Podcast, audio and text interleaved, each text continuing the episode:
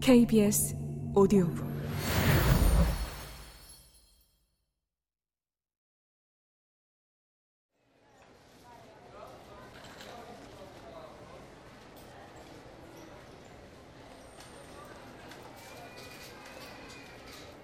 올해 크리스마스 주간에는 미스터리 서점에서 사인회가 열렸다.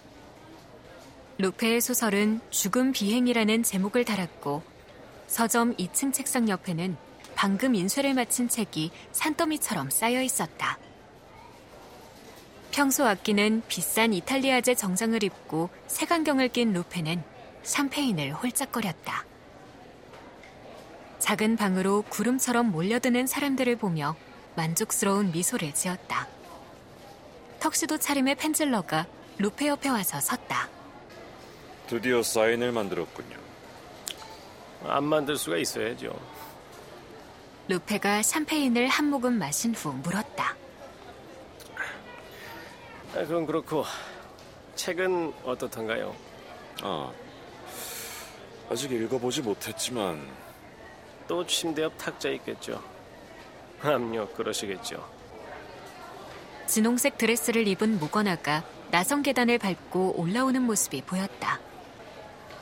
모거나는 루페에게 손키스를 날린 후 소리쳤다.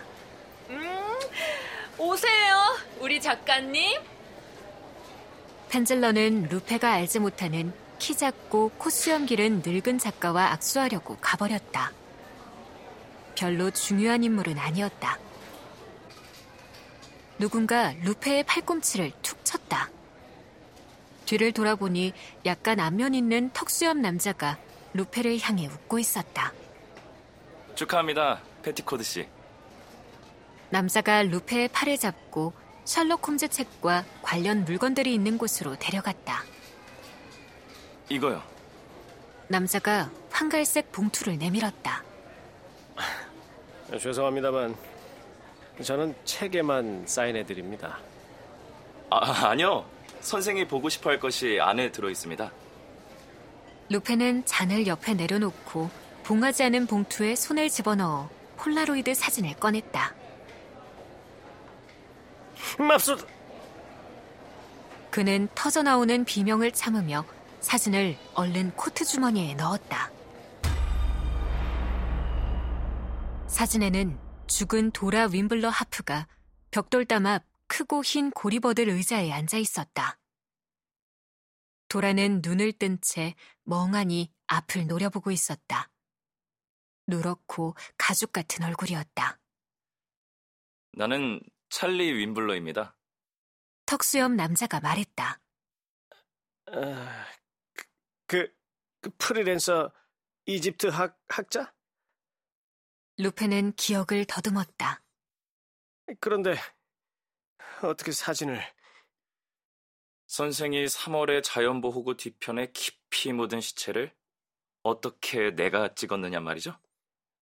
예, 바로 그겁니다. 일 처리를 아주 꼼꼼하게 했더군요. 조카는 둘만 들리도록 잔뜩 목소리를 낮춰 말했다. 이모를 묻고 주변을 정리한 다음 이모 컴퓨터로 자살하겠다는 유서를 썼죠. 그러고는 프린트한 유서를 잘 접은 유니폼과 속옷과 함께 롱 아일랜드 해협 가장자리에 가져다 놓은 겁니다.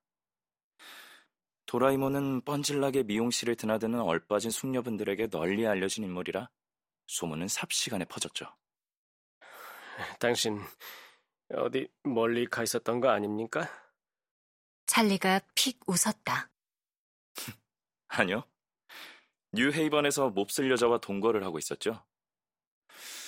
운명의 신이 도왔는지 그날 선생이 도라이모에게 책과 관련해 합의를 보자고 했을 때 오두막으로 돌아왔죠. 왜 들어오지 않고 나는 어떤 모임이든 끼어들기 전에 먼저 분위기를 파악하는 습성이 있어요.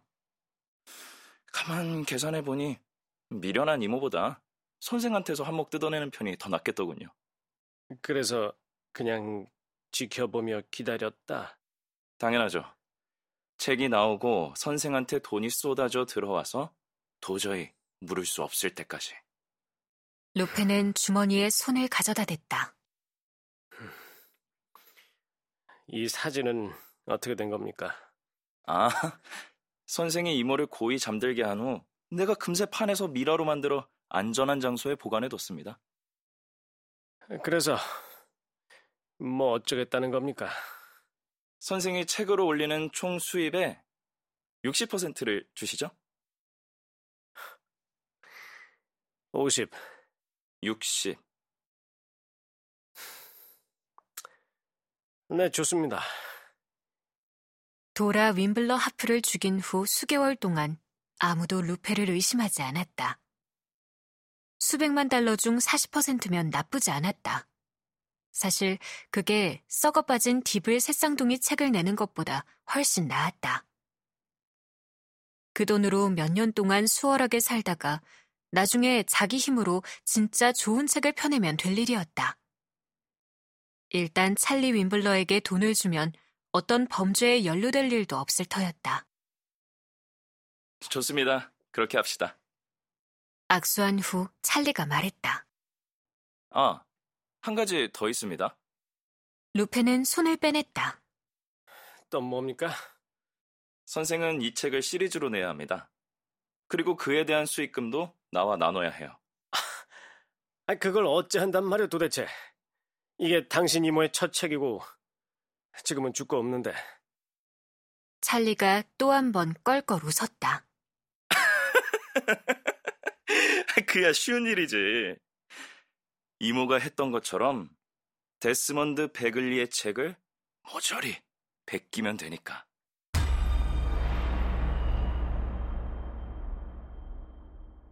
데스먼드 베글리는 영국의 저널리스트이자 스릴러 소설가로 도라가 베낀 작품은 Flyaway로 추정된다.